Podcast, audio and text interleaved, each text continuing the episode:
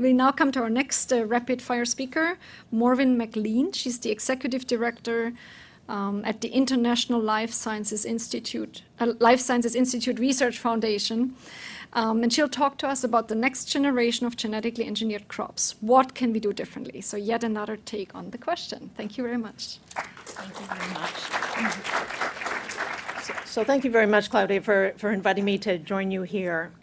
So plant breeding has historically focused on yield improvements, both directly, for example, through you know, more grain per head, more fruit per plant, and also indirectly by conferring tolerance or resistance to biotic and abiotic stressors that reduce harvestable and marketable yields.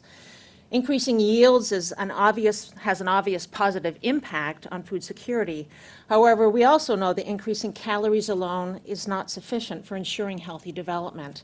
Meeting caloric intake requirements does not mean that nutritional needs are being met.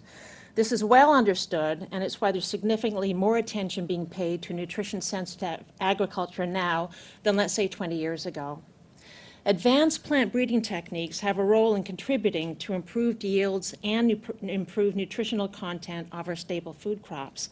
And that includes applications of genetic engineering and gene editing.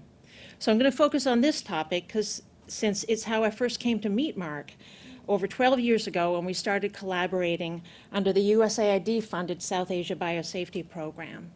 I've learned a lot about agricultural policy from Mark over our time working together, and I'm incredibly fortunate and grateful to have done so. Genetic engineering isn't just GMOs. It's an invaluable research tool that's helped advance fundamental understanding in plant development. This basic research has been translated into knowledge that's used to develop new plant varieties or hybrids with improved traits, using conventional as well as more advanced plant breeding approaches. But when looking at the application of genetic engineering in agricultural production systems, front of mind are genetically engineered plants, specifically maize, canola, cotton, and soybean expressing the traits of herbicide tolerance and or insect resistance. These are the predominant GE plant trait combinations that are currently cultivated across the world today. But when we look at research and development taking place around the world, the pipeline is significantly richer. For example, in a 2014 survey we did of 320 public and private sector organizations working in agricultural biotechnology, plant biotechnology specifically in India, we found that over 85 different plant species were being used in experimental work, including plants used for food, for livestock feed, for fiber, for fuel, for dietary and medicinal purposes.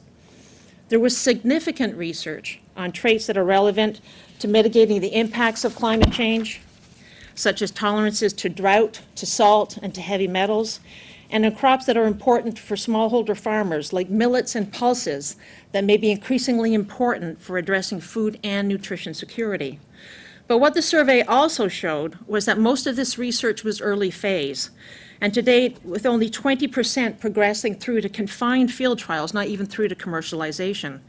Overwhelmingly, the deterrents to pushing through to commercialization were the cost of meeting regulatory requirements and a political environment that was generally considered to be hostile to the technology.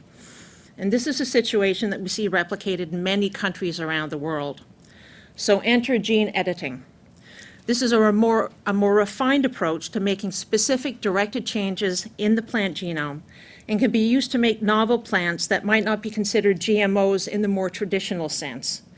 This kind of targeted breeding, in combination with high throughput phenotyping, can reduce the cycle time to achieving desired characteristics in the crops that we want to focus on.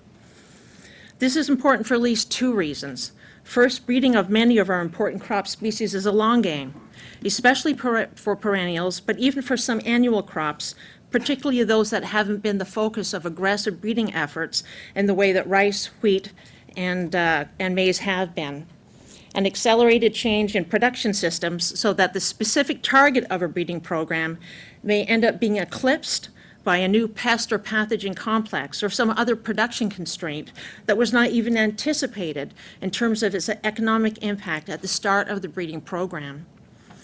So there's a lot that can be learned from the last 20 years or so of how conventional transgenics, if we can call them that, have been managed, and how economic, social, and political drivers have affected their regulation, their deployment, and their adoption around the world significantly more than the science has.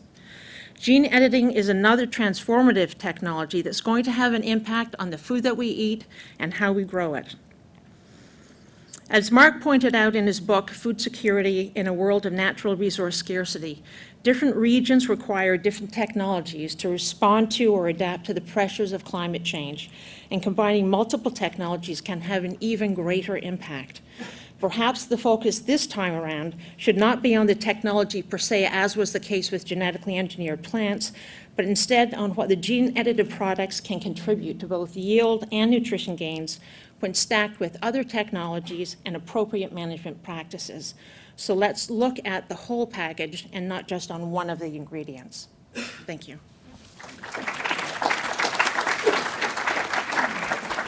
Wow, I think that was an excellent uh, speech and a very nice summary on what we really should be doing differently and how to move forward.